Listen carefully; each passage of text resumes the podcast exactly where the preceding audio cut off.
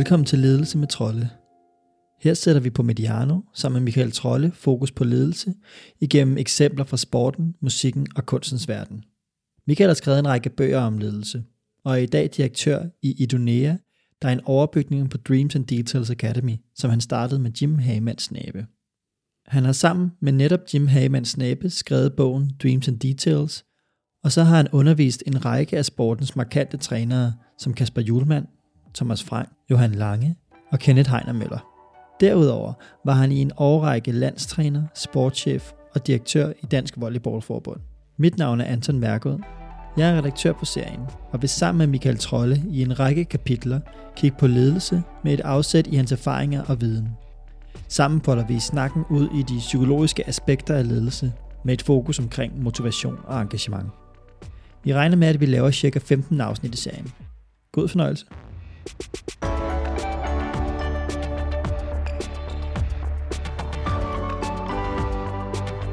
I dette kapitel af Ledelse med Trolde stiller vi os selv opgaven at skabe den ultimative sportsleder. Det gør vi med afsæt i historier og analyser af de største sportsledere gennem tiden. Og med os har vi Peter Brygman, der oplæser passager af bogen Sportens største ledere, som han har skrevet sammen med Michael. Vi lader os blandt andet inspirere af den hårde, men næstekærlige motivator Vince Lombardi, den poesiinteresserede basketballcoach John Wooden, og en af Peter Brygmans egne ledelsesidoler, Bill Walsh. Til slut forholder vi en af nutidens største sportsledere, Jürgen Klopp, selvom det går så godt lige nu, til de karakteristika, der kendetegner den ultimative sportsleder. Michael har optaget hjemme hos sig selv, omringet af bøger om nogle af de her sportsledere. Derfor vil du kunne høre ham bladre lidt i dem i løbet af afsnittet. Og hans lyd kan måske være en smule anderledes end Peter og min. Det håber jeg, at I vil være over med. Og så lover vi at rette op på det til næste gang. Her kommer Michael. Hvad er den mest optimale træner? Hvordan ser vedkommende ud? Kan vi gennemskue det? Kan vi komme helt ind til de centrale elementer? Det er jo nærmest en umulig opgave. Altså de fleste vil sige fra start af, at det, det er alt for komplekst. Det kan vi ikke, det vil ligesom ikke komme ind til. Det er lidt et laboratorium, og vi gør det jo videnskabeligt uredeligt, kan man sige, på den gode måde. Fordi vi kigger enormt meget ind i noget, hvor vi egentlig godt tør at sætte ord på og sætte os selv i spil i forhold til, hvad vi sammen med andre, for der er mange, der har skrevet om det her, giver er bud på, hvad pokker ligger der til grund for de der træner, som kan noget helt specielt. Michael opnåede som Holte Volleyballklubs træner blandt andet over 200 sejre i streg i den danske liga, og holdet kom med i Final Four, der er lidt tilsvarende til Champions League semifinalen i fodbold. Men det er kun med danske, ikke professionelle spillere. Og når det nu gik så godt med så få ressourcer, begyndte udenlandske trænere og Michael selv at spørge, hvorfor gør det egentlig det? Jeg havde hele tiden den der, hvor kommer det her fra?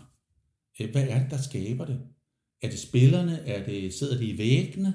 Øh, er det dig? Bruger vi nogle metoder, ingen andre har opfundet endnu? Er det bare et tilfælde? Så når Michael var til internationale kampe, enten med Holte eller landsholdet, opsøgte han altid andre trænere og spurgte dem. Hvad gør I? Og det tror jeg, der tror jeg var rigtig irriterende. Der var altid en træner. Han jagtede mere end de andre. Og det var den legendariske volleyballtræner, Doc Beal. Doc Beal, som på, i 80'erne genopfandt volleyballsporten og blev den mest succesrige træner og det største ikon i international volleyball i evnen til at genopfinde spillet. Altså han er en øh, mere markant figur i den identitet end, end, end Guardiola og nogle af de andre i fodboldverdenen, som lidt får det samme prædikat nogle gange. Og, og, og jeg satte mig altid ved siden af ham, og jeg tror egentlig, han synes, jeg var meget sjov, fordi jeg var jo den der spørgeløsende unge, der gerne ville vide, hvordan, hvordan gør du det her? Ikke? Og han sagde bare, jamen, men Michael, der er, det er for komplekst at tale om. Der er så mange veje til succes. Men så alligevel med at tale om, med vedkommende, begyndte man at finde ud af, der er noget, der kendetegner ham her. Og der begyndte der at danne sig sådan et billede af, hvad er det, de her trænere kan. Og der var noget meget tydeligt i starten, som jeg i hvert fald fandt ud af, og som jeg var lidt for lidt opmærksom på, og faktisk ikke var så god til selv at ændre meget i min egen tilgang, nemlig det her med den menneskelige relation. Det begyndte at blive tydeligere. Og det ledte jo også til, at vi kommer til at vende tilbage til, til, til bogen, som, som, som Brygman og jeg så skrev, øh, sportens største leder, altså hemmeligheden bag de her store præstationer, som de laver. Øh, det var egentlig en søgen efter det her. Michael begyndte så at læse om de største sportstrænere og coaches igennem tiden, for at finde svar på hemmeligheden bag de største sportspræstationer i et ledelsesperspektiv. Og især en bog sprang ud. The Timeless Wisdom of Great Philosopher Coaches hedder den, ikke så meget flot titel. Og han når faktisk frem til en beskrivelse af, hvad er det, de er, hvad er det, de er kendetegnet ved. Ikke? Og, øh, og, og derfor begyndte jeg at få øjnene op for, at der er måske alligevel sådan et dybere lag af forståelse for, hvem er de. Så når vi har, har givet os selv opgaven, og ligesom siger, kan vi komme ind til det, der er det jo i virkeligheden inspireret for andre. Og den gode del af historien her, det er rent faktisk, at der er et mønster. Det er ikke sikkert, at man kan folde det sådan ud med en 100% akkuratesse, kan man sige, eller præcision, men man kan i hvert fald ramme nogle af de der ting, som øh, til synligheden er, er ret vigtige. De kendetegn, Gary Walton fandt frem til, var? Altså, jeg, jeg lister det bare meget hurtigt op nu her. Altså, inspirerende, meningsfuld drøm, stor tydelighed i retning, udfordrende ambitioner med store forventninger, tydelig værdibaseret mindset, hård konsekvent, næstekærlig ledelse, stor ærlighed og troværdighed, udtalt individuelt anerkendende ledelse, høj faglighed, øh, arbejdet med det hele menneske. Altså man kan sådan mærke, næsten mærke helt ned i maven, når man læser det op, øh, at hvis en person indeholder det her i relationen til at være rejseleder, gå forrest, skabe følgeskab, så hvis man bare har strejfet de verdener, vi taler om her, så kan man allerede her mærke, at der er et eller andet i det her, der fylder det her bære rigtig, rigtig godt op. Måske ikke tæt på helt fyldt, men tæt på kanten af, hvad der skal være i det bære, der hedder den helt perfekte træner. Før vi kaster os ud i et lære fra de største sportsledere gennem tiden, sætter vi lige rammen. Altså ledelsesrammen, for sådan en er der. Alle disse sportsledere tilskriver sig nemlig mere eller mindre bevidst til præstationsledelsen, som ikke må misforstås med performance management, men forstået som præstationen og udfoldelsen af denne, som det ultimative målpunkt for, om holdet er lykkedes i en kamp, turnering eller sæson. Vi vil ikke i denne udsendelse uddybe præstationsledelsen i dybden, men I vil alligevel finde, at det ligger latent i alle de sportsledere, vi kommer til at tale om. Vi siger dog lige. Men sådan filosofisk er det jo sådan, undskyld, jeg siger det, sådan en simpel logik at forstå, at du starter med et menneskemateriale i en eller anden sammenhæng, som så starter et projekt.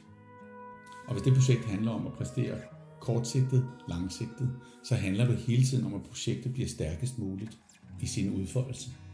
Og da det er mennesker, der skal præstere, jamen så handler det jo om at udfolde den maksimalt. Altså nogle af dem, som jeg synes øh, eksemplificerer det her fantastisk, hvis man for eksempel tager Bill Walsh, legendarisk coach for San Francisco 49ers, der stod dem på et tidspunkt, hvor de var virkelig havde kæmpe vanskeligheder. Bill Walsh overtog det amerikanske fodboldhold San Francisco 49ers i 1979, efter en sæson, hvor de havde vundet to kampe og tabt 14. 10 år senere, da Bill Walsh gik på pension fra trænergærningen, havde han skabt et dynasti med 49ers, med tre Super Bowls og en revolution i måden sporten blev spillet på. I bogen Sportens største ledere, som Michael Trolle og Peter Brygman har skrevet, beskrives han simpelt som perfektion altid stræbende efter perfekte præstationer. Og Bill Walsh var jo kendt for at være det en af de første tilbage gennem tiden, som turde stille sig frem og sige, det handler om vores niveau af performance, altså vores evne til at præstere. Og han havde jo den der måde at sige det på. Han sagde, hvis vi bare fokuserer på præstationen, then the score take care of itself.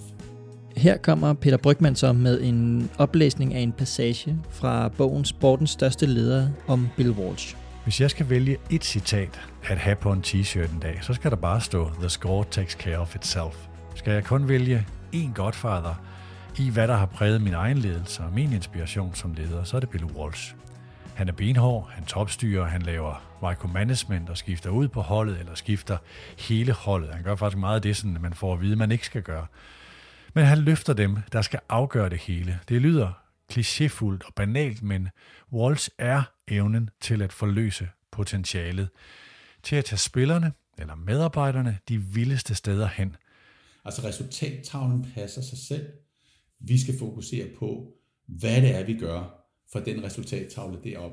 kommer til at blive det udtryk, vi gerne vil have i en relation, hvor vi spiller mod en, en anden modstander. I de mange biografier og portrætter, der er lavet om Bill Walsh, anerkendes han ofte for sin spillemæssige vision, der gav ham tilnavnet Geniet. Gennem de sportslige briller er udviklingen i selve spillet mest interessant, men alle de spillere og trænere, der har arbejdet med ham, taler om det mentale, og især evnen til at løfte personens selvopfattelse. Til at sikre den mentale udvikling eller tilstand på holdet, kom Bill Walsh til 49ers med sine Standard of Performance, som var en liste af adfærdsnormer, som skulle kendetegne holdet, staben og klubben. Og han havde jo nogle vidunderlige ting, Bill Walsh, på, øh, på det, han kaldte Standard of Performance. Altså udvise en arbejdsmoral med konstant forbedring. Du skal på den ene side være agerig, men du skal også være intelligent. Respekt for enhver person i organisationen og det arbejde, de udfører. Vær dedikeret, lær fra dig, give til andre, del din egen ekspertise, vær færre og vis karakter. Øh, respekt for forbindelsen mellem detaljer og forbedring og stræk konstant efter forbedringen som vi andre vil sige, op mod ambitionen og drømmen, udvise selvkontrol, især hvor det er sværest, fordi der er så meget på spil. Øh, viser prisloyalitet pris loyalitet og være positiv taler og holdning og finde stolthed i præstationen, og ikke kun resultatet af den, og være villig til at yde en ekstra indsats og håndtere både sejre og nederlag modent, og tilskyld til, at, at den interne kommunikation altid er åben og ærlig. Sæt holdets behov over din egen og din koncentration og dit, for, øh, dit, dit fokus, Gør din evne til at ofre selv og din dedikation til organisationens varemærke. Ikke? Så, det, så det, det, det er sådan, sådan så Bill Walsh ud på det tidspunkt. Bill Walsh's Standard of Performance, eller præstationsstandard, beskriver han selv som en måde at gøre tingene på. En ledelsesfilosofi, som har lige så meget at gøre med kerneværdier, principper og idealer, som den har at gøre med taklinger, blokeringer og afleveringer. Den har mere med det mentale at gøre, end med det fysiske. Sådan står det i bogen Sportens største ledere, Præstationsstandarderne blev konstant oversat til hverdagssituationer, som at trøjen skulle sidde nede i bukserne. Man sad aldrig på græsset til træning, og man behandlede altid fansene ordentligt. Målet med det hele var, at værdierne en dag gik fra at være ord til at blive til adfærd, både på og uden for banen. Så ved konstante, konkrete og detaljeorienterede oversættelser af værdierne, sikrede Bill Walsh en meget høj præstationsstandard hos sine spillere og stab. Det ultimative eksempel på Bill Walsh evne til at indfri spillernes potentiale og løfte deres selvopfattelse, er quarterbacken Joe Montana. Han antog bare, at jeg var skabt til noget stort. Han var over mig, fordi han gav quarterbacken særlig opmærksomhed og stillede særlige krav. Han råbte og skreg ikke, men kom derimod direkte med anvisninger. Her er, hvad der gik galt, og her er, hvordan vi gør det rigtigt. Igen og igen uden på noget tidspunkt at hisse sig op, indtil han mente, at vi havde skabt den perfekte præstation helt ned i mindste detalje, fortæller Joe Montana i bogen The Score Takes Care of Itself. Bill løftede alle standard uden at råbe. Han tævede aldrig spillerne mentalt eller fysisk, som man har hørt om andre coaches. Faktisk så spredte rygtet sig i NFL, at vi ikke bare beskyttelsesudstyr til træning, fordi han ikke ville have, at vi skulle være helt smadret om søndagen. Der var en særlig let stemning, så spillerne pludselig gerne ville til 49ers. Men han løftede alle standard for, hvad der var acceptabelt. Ikke bare med hensyn til at finde modtageren med en aflevering, men alle detaljer for alle funktioner i staben, fortæller Montana. Det var noget særligt, helt særligt at lære en person, et helt hold, en hel organisation, hvordan man stræber efter at nå det perfekte, at tage vores præstationer til det næste niveau, og det næste, og det næste – og så gøre det. Stedet, som du måske drømte om at nå, men som du ikke troede, du kunne nå. Bill Walsh lærte mig at nå derhen, siger Montana.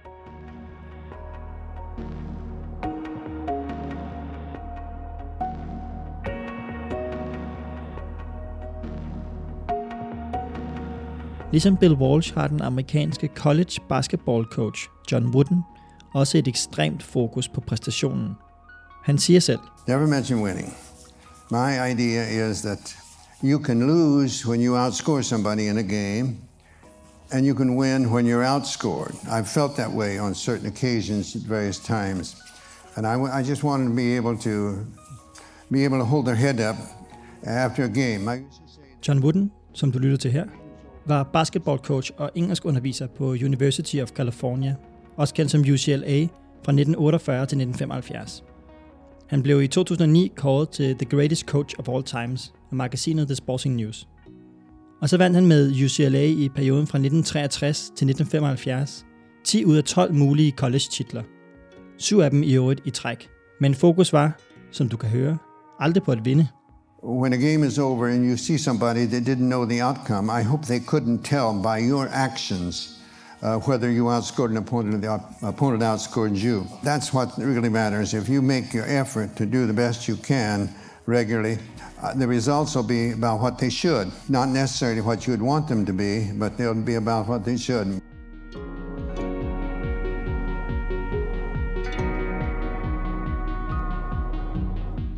Wooden var altså i langt højere grad optaget af præstationen end af resultatet. Peter Brygman uddyber. John Wooden er ypperste præsten af sportsledelsen, i hvert fald i USA. Det er værdierne, det er det kristne grundsyn, det er den der øh, seddel fra faderen, som han bar på sig hver dag i hele karrieren. Og så er det det her med, at det ikke var afgørende, hvilke spillere de draftede i UCLA. Det var, hvad der skete med spillerne, når de kom ind til Wooden. Her kommer et uddrag. Det John Wooden gjorde særlig godt, var, at han fik operationaliseret det, som var væsentligt. Det er præcis det, som mange virksomheder har så svært ved. Han fik virkelig gjort, hvad en værdi betyder, ved at tage den ned i hverdagen. Han levede og åndede sin strategi i sit personlige lederskab. Det er der, hvor medarbejderen, skråstrej spilleren, kan mærke lederen. Det er der, hvor forandringen sker i nuet. Det er der, hvor den fine strategi op på hylden smelter sammen med den intuitive handling. Pyramiden, som Wooden havde beskrevet sine principper i, indeholder så mange værdier, at man måske ikke engang vil kalde det et værdisæt, men snarere en, en samlet adfærdsnorm. John Wooden lavede analyser af, hvor meget feedback han egentlig gav under træning. Det viste sig, at han talte nærmest hele tiden, ikke i spilstop for at instruere spillerne, mens andre venter, men i konstante, konkrete feedbacks til den enkelte spiller. Og netop denne succespyramide med alle værdierne er kernen i Woodens ledelse. Han fokuserede på at udvikle mennesker først og spillere efter.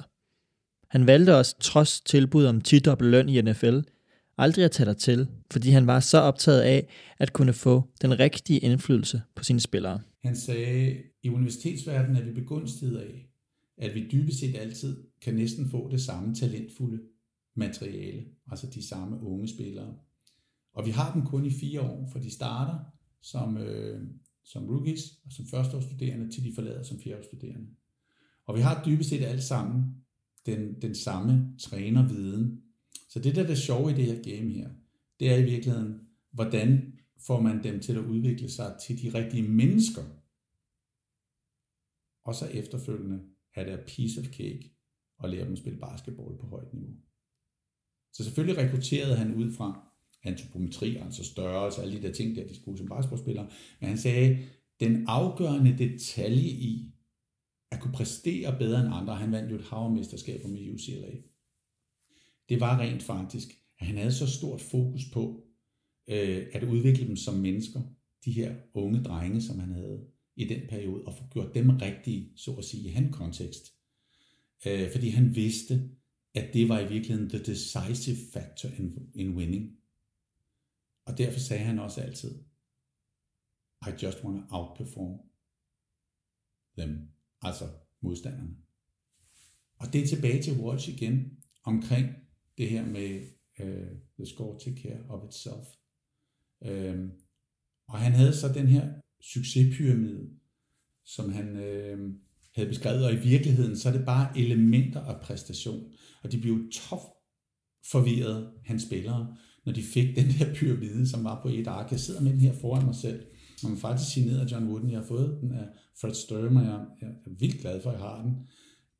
Og alle disse elementer, der indgår, dem lærte han spillerne gennem artefakter og praktiske seancer i træning. Så når der for eksempel stod self-control eller competitive greatness, så brugte han ikke lange beskrivelser på det. Han havde sin succespyramide, hvor der stod en ganske lille forklaring af det. Og så sagde han, alle disse blokke i den her pyramide, I skal forestille jer, at der er bokse oven på hinanden, der danner en pyramide, og inde i alle de der bokse står der forskellige indikationer af, hvad man skal forstå og kunne for at blive en dygtig basketballspiller. Og så kan man forestille sig, at når øh, Kareem Abdul Jabbar og nogle af de der kendte spillere, som han har udviklet, fik det her, så stod de og kiggede på den der pyramide og sagde, ja, men coach, hvad skal jeg med det her? Så der står ikke noget om, hvordan vi spiller og spilsystemet og teknik, hvad jeg skal kunne, og hvornår vi træner, og hvor meget øh, conditioning jeg skal lave, alle de ting der. Og så sagde Wooden, det er vigtigt, at du får friendship, loyalty, cooperation, enthusiasm, self-control, alle de der ting på plads. Fordi hvis du får de ting på plads, så får du en hele platformen for at kunne bygge dig selv som basketballspiller. Alt det andet basketballmæssigt, det skal vi nok få på plads. Det her er meget vigtigere. Og det forstod de jo ikke i starten, og de synes sådan måske, at det var lidt underligt. Øh, men langt hen ad vejen fandt de ud af, hold da op, det er jo det, det, er jo, det, er jo det der tæller.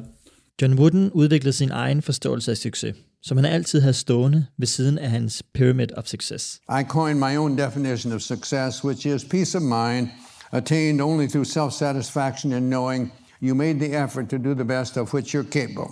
Altså det her med, at succes er i virkeligheden din evne til at vurdere din præstationsrejse og vide, at du i den præstationsrejse, med de muligheder, du havde, med de alle de barriere og obstacles, der var i vejen, så blev det faktisk den bedste rejse, du kunne lave. Deri søger du dit selvværd. Deri finder du din selvtillid. Og deri skaber du forhåbentlig et meningsfuldt fællesskab med andre, og får deres anerkendelse for den rejse med alle de vanskeligheder, der kan være, og ikke nødvendigvis resultatet af den. Også hvilket betyder, at vi som mennesker kan risikere at, at være på kanten af livet til sidst og kigger tilbage. Og det, der vil være vidunderligt, uagtet hvordan og hvorledes vores livs rejse end har udviklet sig, så vi har sagt, vi gjorde, vi gjorde alt det, vi kunne. Fordi det er jo ikke sikkert, at man har givet alle mulighederne. Men inden for de muligheder, man har givet, der skal man gøre det bedste, man kan. Og det er den personlige succes. Altså, der eksisterer en fantastisk historie omkring ham, som godt kan tolkes lidt brutalt, men alligevel i en eller anden forstand taler ind i, i, i en forståelse af de her øh, beskrivelser, som Walton siger, hvad, hvad, hvad er det, de her trænere skal kunne. og den, den, der er den her skønne historie, altså, når han rekrutterede til UCLA, så havde han selvfølgelig nogle af sine scouts ude og finder nogle af de her dygtige universitetsstuderende, som var, skulle kunne blive dygtige til basketball, og som jo havde været dygtige i high school også, og så blev de tilbudt scholarship på UCLA, og så kommer de til deres første træninger. Det er jo sådan tilbage i tiden, skal man forestille sig.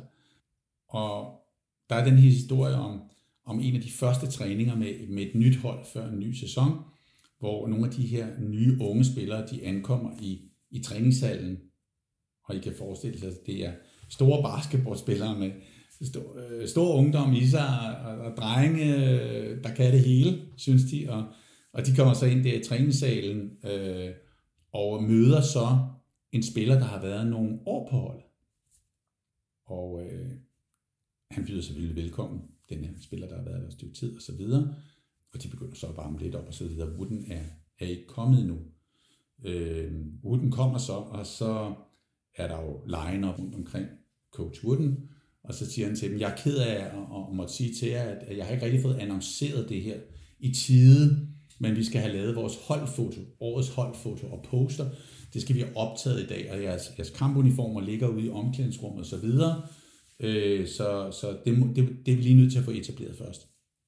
Og, øh, og der ligger også derude nogle sakse og nogle barberskrabere, så I lige kan få ordnet det der med håret og skægget. Og de der to nye unge, der er kommet, de har et kæmpe stort år. Det var rigtig moderne for den tid, og, og, og, og har også haft forskellige former for skæg. Og de tænker, ah, det er bare noget, af en situation. De to hårpragter går alligevel hen og spørger den lidt ældre og erfarne spiller. Er det virkelig rigtigt, at coach Wooden mener, at vi skal gøre det her? Og så siger ham til den ældre, I skal ikke engang turde tænke ikke at gøre det. Selvfølgelig, det bliver I nødt til. Og de kunne godt se, at dem, der havde været der lidt længere tid, så lidt anderledes ud. Øh, og vi siger jo ikke, at det her det er sådan en militærklipning ting, men det, det er dog lidt derovre. Og øh, de går så ud, og de prøver at klippe noget af deres hår af, og de prøver at, at, at fjerne deres skæg, og det bliver, det bliver sikkert noget, som skal laves færdigere end en professionel, kunne jeg forestille mig senere hen. Og der kampuniformer på, at de får taget det her billede. Og øh, da der så er gået noget tid, og de føler sig en lille smule mere komfortabel ved John Wooden, så, øh, så spørger de ham en dag, hvor de har ham sådan lidt for sig selv. Øh, Coach Wooden siger de så, hvad nu hvis vi den der dag ikke havde klippet vores hår, og ikke havde taget vores skæg af til det her holdfoto, hvad, hvad var der egentlig sket ved det? Og så siger John Wooden, jamen det er, altså, det, det er jo ikke så afgørende, siger han så. Fordi det er jo ikke mig, der bestemmer, hvorvidt I skal klippe jeres hår eller skarpe jeres skæg af. Det eneste, jeg beslutter, det er, hvem, er, det er, hvem det er, der spiller på det her hold. Så det er interessant. Han definerer rummet, det kræver, men siger, at det er jeres valg, om I vil være med i det her rum eller ej. Det tvinger jeg ikke til. Det bestemmer jeg ikke. Det er jeres valg i livet, om I vil være med på den rejse. Men inde i det rum, hvor jeg er, hvor vi skal det her sammen, der foregår der noget bestemt. Og det er jo bare et artefakt. Måske har det ikke nogen reel indflydelse på præstationen, men det har noget at gøre med, og i virkeligheden er det, at han siger til dem, hvis I har noget, der betyder meget for jer, hvor meget vil I så ofre for at blive en del af det fællesskab, der så efterfølgende vil anerkende jer. Og øh, han har et øh, digt af en fyr, der hedder George øh, Moriarty, som har, som har skrevet et digt, der hedder The Road Ahead og The Road Behind. The road ahead or the road behind. And he said, Sometimes I think the fates must grin as we denounce them and insist the only reason we can't win is the fates themselves have missed. Yet there lives on. Det kan være lidt svært at høre her, men det John Wooden citerer er løst oversat, at skæbnen griner, mens vi mennesker insisterer på, at det er skæbnens skyld, når vi rammer forbi vores mål eller taber vores kampe. Jeg har sendt det her rigtig, til rigtig, rigtig mange trænere, som jeg har arbejdet med, og specielt nogle gange, øh, hvis de har tabt noget, der var meget vigtigt, øh, for ligesom at, at kunne se fremad. Og, og det er et længere digt, men, men, men Uden har altid fire linjer, som jeg, som jeg elsker meget, meget, meget højt, som hedder... We have given all, for who can ask more of a man than giving all within his span? Giving all, it seems to me, is not so far from victory. Altså, at det er det, vi spejler os selv i. Det er det, vi skal spørge os om. Det, det kan godt være, at vi tabte, men gav vi i virkeligheden det, vi kunne give? Det er det, vi snakker om i omklædningsrummet bagefter. Det var også det, jeg sagde, var, kan man sige, helt udgangspunktet for en afslutning og en evaluering af en kamp, også i holdet, også med landsholdet, men i særdeleshed i holdet i gamle dage, at man, at man spurgte sig selv indirekte om lige præcis det, før man i fællesskab forlod omklædningsrummet, efter man havde præsteret sammen.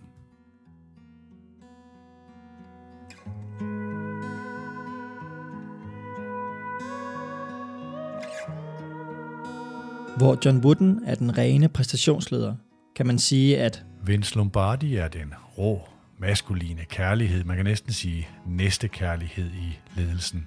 Den individuelle ledelse, motivationen, det var Alex Fergusons egen inspiration. Jeg selv tuder hver gang, jeg læser kapitlet om Lombardi og spillerne, som han har kørt så hårdt, at de bare står der rundt om graven og græder, øh, fordi han bragte dem steder hen, de ofte ikke selv havde troet, øh, troet at de kunne nå. Der er faktisk elementer af den der virtu- øh, virtuose ledelse, som Anton og Michael har beskrevet i andre afsnit af serien her. Vince Lombardi, som, som jo var træner for Green Bay Packers, og en, ekstremt succesfuld coach. skrev mange bøger omkring ham. Han er ekvilibrist i citater, øh, nogle bedre end andre. Og en af de ting, han blandt andet øh, siger, det er, If you settle for nothing less than your best, you'll be amazed what you can accomplish in your life. Altså det her med, at, at hvis man altid går efter at udfolde den bedste version af sig selv, så vil man blive ret overrasket over, hvad, hvad man egentlig kan opnå i livet generelt set. Og selvfølgelig sådan afledt sport også. Lombardi arbejdede metodisk med interdependency, den indbyrdes afhængighed. Teamwork var det Green Day Packers handlede om. De gjorde det ikke for individuel hæder og ære, de gjorde det, fordi de elskede hinanden, sagde træneren mod afslutningen af den her epoke. Mange trænere på tværs af idrætsgrene vil formentlig kunne genkende denne ret simple matematiske opskrift på succes og på at opsøge heldet. I en fodboldkamp er der ca. 160 spilsituationer, og alligevel så er der kun tre eller fire spillere og situationer, der har noget at gøre med afgørelsen af kampen. Det eneste problem er, at ingen ved, hvornår de 3-4 spillere skal indtage deres roller. Som konsekvens af det må hver og eneste spiller gå 100% ind i samtlige 160 spilsituationer. Og der er den her øh, fantastiske historie om Lombardi, hvor øh, han arbejder frem imod sæsonen med, med, med sit hold, og der er altid nogle nye rookies jo på sådan et hold. Og der er den her historie om en af de helt nye unge spillere på holdet, som en dag, det er møgvejr. Det regner, og, og banen er fuldstændig mudret og håbløs. Og øh, de er i gang med at træne, og lige pludselig så er der to af de meget etablerede spillere, der giver den her unge spiller et ordentligt fur. Altså han får virkelig en tur og bliver taklet og rullet, og efter træning ligner han jo en, der fuldstændig er blevet rullet i mudder. Sådan på vej ud på parkeringspladsen, så kommer Lombardi over og lægger, lægger sådan armen om skulderen på ham og siger til ham, tillykke med den fremragende træning. Og den her unge spiller kigger på ham og tænker, hvad taler du om? Altså, jeg er lige blevet fuldstændig rullet og smadret, og jeg lignede noget, der var løgn. Og så siger han til ham, og tillykke med, at du er blevet en del af holdet. Og den her unge spiller kigger også op med kæmpe stort spørgsmålstegn. Og så siger han, jo, fordi du skal forstå, at for første gang i dag, der betragtede kernen af holdet dig som et vigtigt element i fremtiden. Fordi i dag vil de dig det bedste med den hårde næste kærlighed. De er klar over, at de bliver afhængige af dig fremadrettet. Der er nogle ting, du skal lære. Så de vil gerne lære dig det. De vil gerne tage dig ind i flokken. De accepterer dig som en del af det. Derfor udviser din interesse for, at du rent faktisk får lært det, du skal. Hvis øh, de ønskede at ekskludere dig, hvis de ikke troede på dig i fremtiden, så ville de bare lade dig være. Men, men det Lombardi i virkeligheden sagde, det var, det du har oplevet, er den hårde næstekærlighed i, at du nu har opnået dit reelle tilhør. Men det forpligter os. Og der er faktisk nogen, der gerne vil hjælpe dig. Og den måde at blive hjulpet på, kan så have en speciel adfærd, nogle specielle artefakter, vil man kalde det, en speciel, speciel måde, det bliver gjort på i forhold til den sportskultur, med meget godt eksempel på det. Øhm, og, og sådan var Lombardi, altså den der, den der meget patriarkalske, men også meget faderlige figur og tilgang, som nok også ligger i det.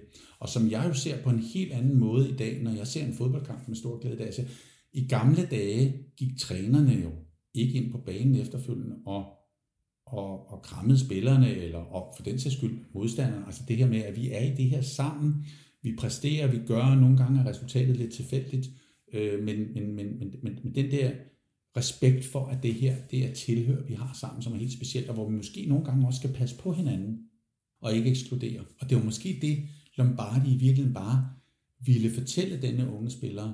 Du må ikke tage det her som et tegn på eksklusion. Du skal tage det her som et tegn for inklusion og tilhør.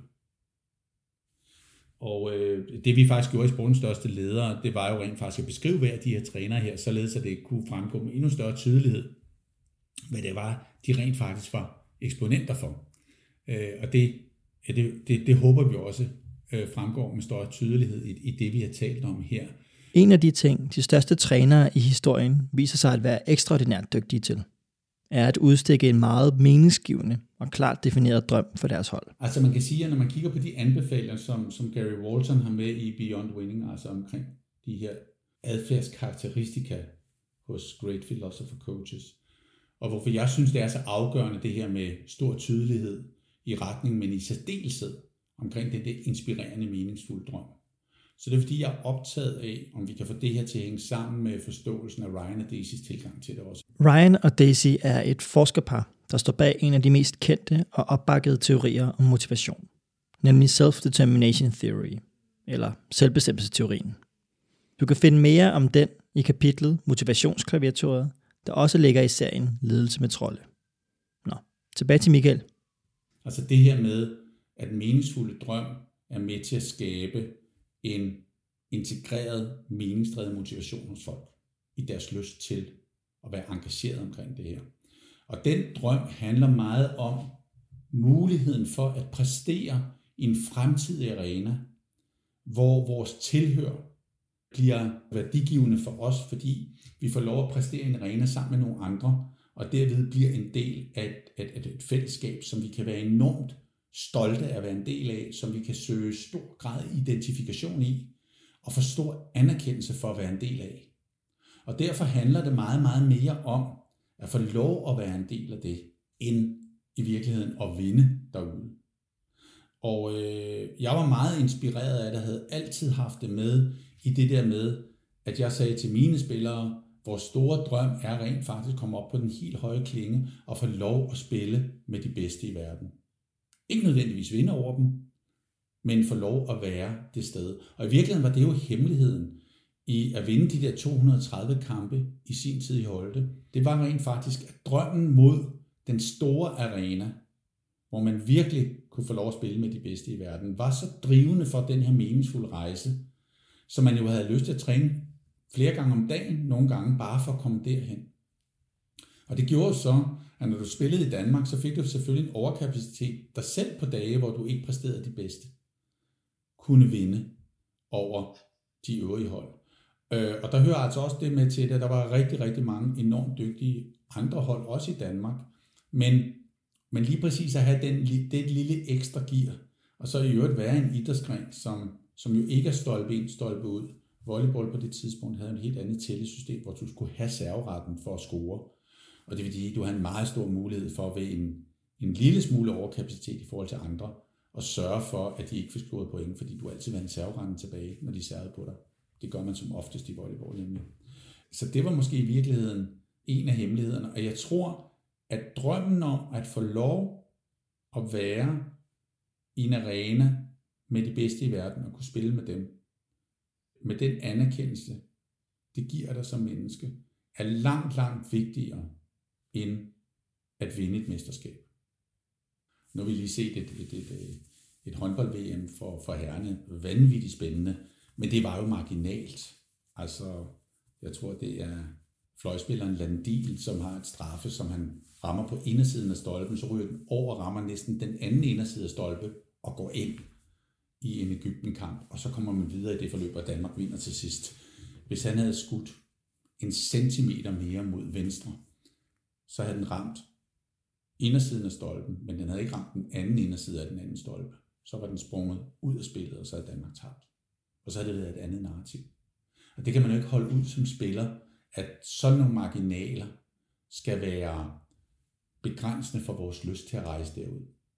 Og derfor er det rejsen mod arenaen, der skal være det drivende. Rejsen mod den drøm, der er i arenaen, og os, der bliver anerkendt som individer i en del af den drøm, og ikke noget så simpelt som resultat. Og nu tilbage til listen om de primære karakteristika, der kendetegner de største sportsledere gennem tiden. Og de afstikker en, en meget tydelig retning, hvor den drøm befinder sig hen. Hvor er det rum, vi gerne skal hen i?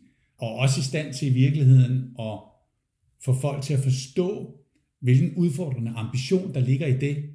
Hvorfor der er store forventninger, og hvorfor det kræver, at vi dygtiggør os på den rejse for at komme derhen. Og så understreger Gary Walton, at disse store trænere altid arbejder meget værdibaseret og, og meget tydeligt i, hvad for en adfærdskodex vi i virkeligheden skal have. Det er virkelig forståelsen af, hvordan vi gør tingene sammen. Det var det, vi i Holte i gamle dage i virkeligheden kaldte Holteånden. Det var beskrevet ud fra et, næsten ud fra et adfærdskodex, der ikke var skrevet ned. Det gik fra spiller til spiller. De udviser en, en ledelse, som er meget servant leadership betonet, kan man sige, i sådan en hård, konsekvent næstekærlig ledelse, hvor alle kan se, at de virkelig har viljen til at ville lede og, og elsker rejsen med de her udøvere og aktører, og virkelig vil dem, og vil hjælpe dem også på det personlige plan, og derfor er villige til at ofre sig selv i det også, som træner og ledere. Og fordi de ved, at hvis de gør det på den måde, så får de den største mulighed for og få indflydelse på andre. Så de, så de anerkender indflydelsen som et væsentligt stærkere virkemiddel end power. Altså ledelsesretten, vil man kalde det. Og, og, og hvis de skal derhen, så er de nødt til at være ekstremt ærlige og være meget, meget troværdige i deres måde at gøre tingene på. Og derfor kan de også nogle gange godt blive brutale i deres adfærd, fordi man næsten synes, de er for, for ærlige og for direkte og for markante. Men alligevel har de den der evne til i relationen at gå meget individuelt til det, som, som, som Kasper Julemand også giver til kende. Og er omvendt siger det så, men uden høj faglighed, du skal altså også vide, hvad du har med at gøre. Du kan ikke bare lige gå over, hvad det er et andet sted. Så du skal have høj faglighed, og så skal du anerkende, at det at skabe den her sportsrejse, kunne man kalde det, ud mod sportens præstationsarenaer, det kan kun foretages med hele mennesker, hvor deres timing og balance i deres liv i øvrigt er til stede. Og når man i øvrigt læser mange af de bøger, vi refererer til, af de træner, så er der hele tiden touch på, at de taler ud i en masse af de her spillers liv, som ikke lige har noget at gøre med, hvad der foregår på træningsbanen.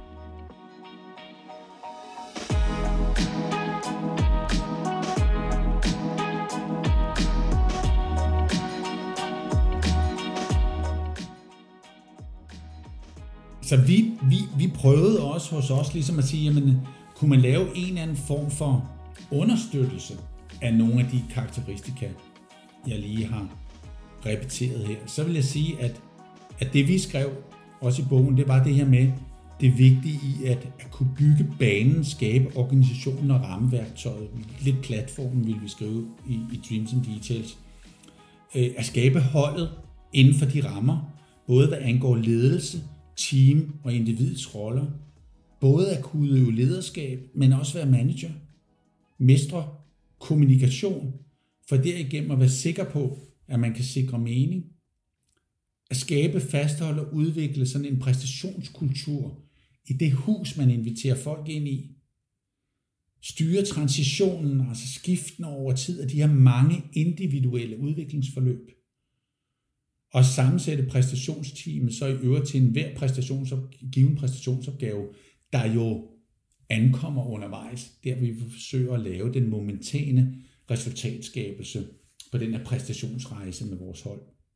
Når vi taler om, om coaches som Ferguson, Guardiola, Cruyff, Wooden, Lombardi, øh, jeg taler også om Doc Beal for volleyballverdens, you name it, der er, der er så mange, man kunne nævne. Pat Riley, kendt basketballtræner også, som, som, som stadigvæk er i spil og, og jo helt legendarisk også, vi har næsten ikke talt om ham, jeg har ikke nået at læse så meget ind på ham, Phil Jackson, som, som havde Chicago Bulls. Når man kigger på alle dem her, så er det jo interessant, at, at hvis de nu udgør elementer af det samlede indeks 100, og nogle af de ting, jeg eller vi har listet op nu her i, i den her podcast her, er indeks 100, så kunne det jo være interessant at spejle nogle af nutidens trænere i det. Og øh, det vil være vanskeligt nogle gange, fordi nogle træner kender man bedre end andre, og nogle idrætsgrene vil de være mere tydelige end andre. Men en, der er ret tydelig, der også har skrevet en del om allerede, det er jo Jürgen Klopp. Så hvis man læser om ham og ser ham, så synes jeg, at han er et, et godt praksisstudie faktisk. Blandt andre har Laura Ellemann Jensen beskrevet de ni mest kendetegnende karakteristika ved Jürgen Klopp i mandag morgen i oktober 2019. Det første element hos, hos Jürgen Klopp, det er, er det lange lys. Det er jo det her med den inspirerende, meningsfulde drøm. Øh, lad det trække det, og, og hele tiden sørge for at sikre sig holdet, og spillerne bevæger sig i den retning. Så har han øh, element nummer to, som hedder ærlig og klar kommunikation, som er, er meget ned i det, der hedder øh, stor ærlighed, høj troværdighed. Meget tydelig i, i retning også. Det er det her, vi måske også kalder sådan den lidt, lidt hårde næstekærlighed. Så der opfylder han også meget af det, vi har talt om. Så tror han 100% på de ansatte. Det vil sige, hvis du er meget markant i din retning, og evnen til at få folk til at forstå ambitionen, få dem inspireret og få skabt det rette mindset, så kan du faktisk frisætte folk. Så det, jeg tror, han, han, han, han, han læner sig op af, det er, at, at han ved det måske ikke, men han er meget, meget dygtig til at få folk til at forstå, hvad, hvad hele opgaven handler om, og få skabt rammerne, tror jeg. Og hvis du, hvis du kan det, så kan du frisætte folk meget, meget, meget bedre. Øh, derved føler folk også en større grad af autonomi i forhold til deres aktuelle roller, deres muligheder for både at spille på banen og arbejde med deres træning, men også alle dem omkring holdet. Øh, når vi siger de ansatte her, og tro på de ansatte, så skal vi forstå, at den moderne manager i fodbold, eller coach i fodbold, men også i mange andre professionelle sammenhænge, er jo leder både af et trænerteam, som vi faktisk er et meget stort team efterhånden, og så et fodboldteam, altså nogle spillere. Klopp siger selv om sin ledelse. I need experts around me. It's really, really very important that you're empathic, that you, that you try to understand the people around you, and that you give real support to the people around you. And then everybody can act. And that's what leadership is. Have strong people around you with a better knowledge in different departments than yourself. Klopp fortsætter og siger, at alt vi gør her i livet handler om vores relationer til andre mennesker, og understreger, at alle i Liverpool, både spillere og stab, Well, we all win for each other meanwhile. We, we do it for our for Carol and Caroline. We do it because we know how important it is to them, and um, that makes it just more valuable, more worthy. Det fjerde karakteristika hos Klopp er energi, og masser af den. Altså, et ansvar for klubbens det, kultur. Det er jo en ting, som er interessant fremadrettet. Er det nødvendigt at være meget tydelig og ekstrovert? Jeg tror, det er, kan være en vældig stor fordel. Jeg tror så også, at vi kan brænde os en lille smule på noget af det, som, som Wooden, Fred Sturm i sin tid og andre øh, måske vil sige, at I would never raise my voice towards a player. Øh, det er i hvert fald noget, jeg kan sige, at det kan jeg ikke, øh, det kan jeg ikke påstå, at jeg ikke har gjort. øh, øh, så det her med, hvor, hvor, hvor tydelig skal man være, hvor meget energi skal man bringe ind, jeg tror faktisk, det er vigtigt. Så det er i hvert fald også et element, han har. Det har vi jo ikke så meget med i vores beskrivelse faktisk, at det er en, en vigtig driver. Men, øh, men det har han i hvert fald. Og så sætter han holdet over alt andet. Det er meget Bill walsh og også Wooden, og i princippet også Lombardi, at, at holdet er over individet. Men holdet er jo rammen for at arbejde med individet. Så individet skal egentlig vide, at, at det er holdet, du er en del af. Det er tilbage til Woodens, det her med, vil du ofre dit eget haircut for at være en del af holdet. Men omvendt, når du så er inde på holdet, så får du den der meningsfulde personlige rejse inden for, for de rammer. Så hans, øh, hans sjette element er det her ekstreme fokus på præstationen. Og det er øh, meget, meget, meget i overensstemmelse med de anbefalinger, øh, som, øh, som vi jo også har. Øh, og så er han øh, meget, meget menneskelig, beskrives det. Øh, og det er ekstremt vigtigt for ham, at, at, at man er empatisk. Og det oplever man jo. Han er meget tæt på sine spillere, og måske er det hemmeligheden for, at han i andre sammenhæng, som vi har snakket om, kan være ret krævende. Så fordi han er menneskelig, så tør han også det, der er kan man sige, det 8. element, nemlig han tør være en autoritet. Og her er det vigtigt at forstå, som vi har talt om før, det her med forskellen på at være autoritær og være en autoritet. Og her ser vi autoritetsbegrebet i, at der er nogen, der har lyst til at følge ham og, og være i et følgeskab i forhold til Klopp, fordi han er den, der går forrest og bringer os ud i den arena, vi drømmer så meget om at, at være en del af. Det er ligesom hans opgave at være rejseleder på det. Han er the servant leader i at, at være den autoritet, der glemmer sin indflydelse, som består af menneskelige karakteristika, stor viden om fodbold, fokus på at udvikle den enkelte, forstå, hvad det vil sige at være en del af en hold, og hvad, hvad det er for en rolle, man har, igennem hans vanvittige energi til at stå op hver eneste morgen og bringe det derud. Hans tro på, at dem han har med at gøre, hans, hans ærlighed og hans klarhed omkring, hvor ligger det der lange lys henne. Altså nu har jeg lige repeteret alle de øvrige, vi har talt om. Det, det bringer ham i en situation, hvor andre ser ham som en, en rejseleder med autoritet. Og derfor kan de tilvælge ham som den servant leader, de ønsker at have, og som derved igennem deres valg af ham, giver ham retten til at have indflydelse på det. Så man bliver valgt til at kunne have indflydelse på. Det er ikke noget, man sådan kan få per kontrakt.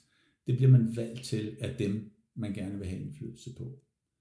Og så omgiver han sig selv med rigtig, rigtig dygtige folk, som inden for de elementer, der ikke handler om den her ledelsesmæssige funktion, er eksorbitant kloge og skarpe på øh, faglig viden.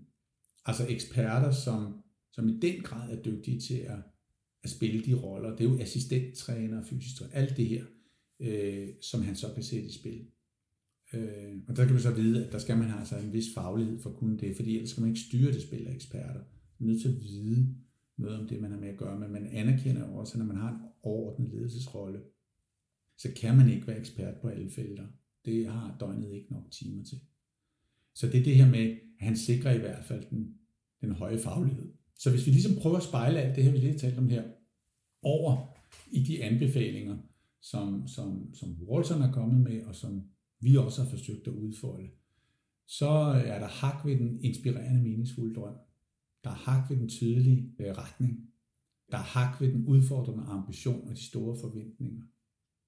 Der er hak ved det tydelige værdibaserede mindset. Hård konsekvent og næstekærlig ledelse. Det er stort hak ved. Stor hak ved ærlighed og troværdighed. Den udtalte individuelle ledelse, tror jeg er der, men helt præcist, hvor den ligger måske gennem den der høje faglighed, som der også er hak ved, er der også. Og så virker det som om, han er meget, meget tæt på sine spillere og, og virkelig tager hånd om dem.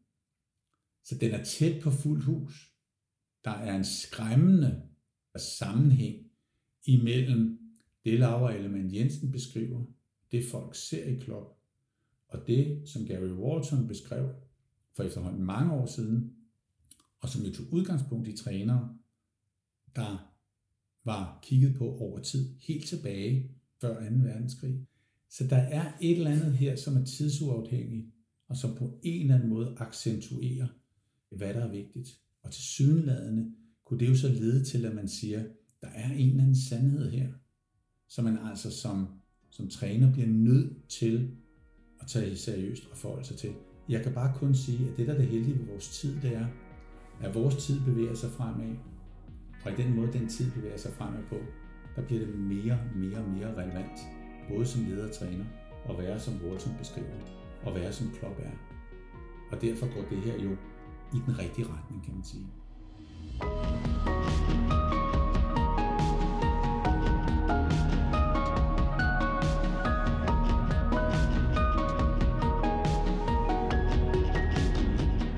Du har nu lyttet til et afsnit i serien Ledelse med trolde. Vi regner med, at vi laver i alt 15 afsnit i denne serie. Hvis vi har været i stand til at inspirere dig, så håber vi, at du vil fortælle andre om serien og dele budskabet på de sociale medier. Og husk, at du kan lytte til alle afsnittene i serien Ledelse med Trolde inde på Mediano Magasinet. Mit navn er Anton Værgod, jeg er din ydmyge redaktør, og jeg siger tak, fordi du har lyttet med. Vi høres forhåbentlig ved.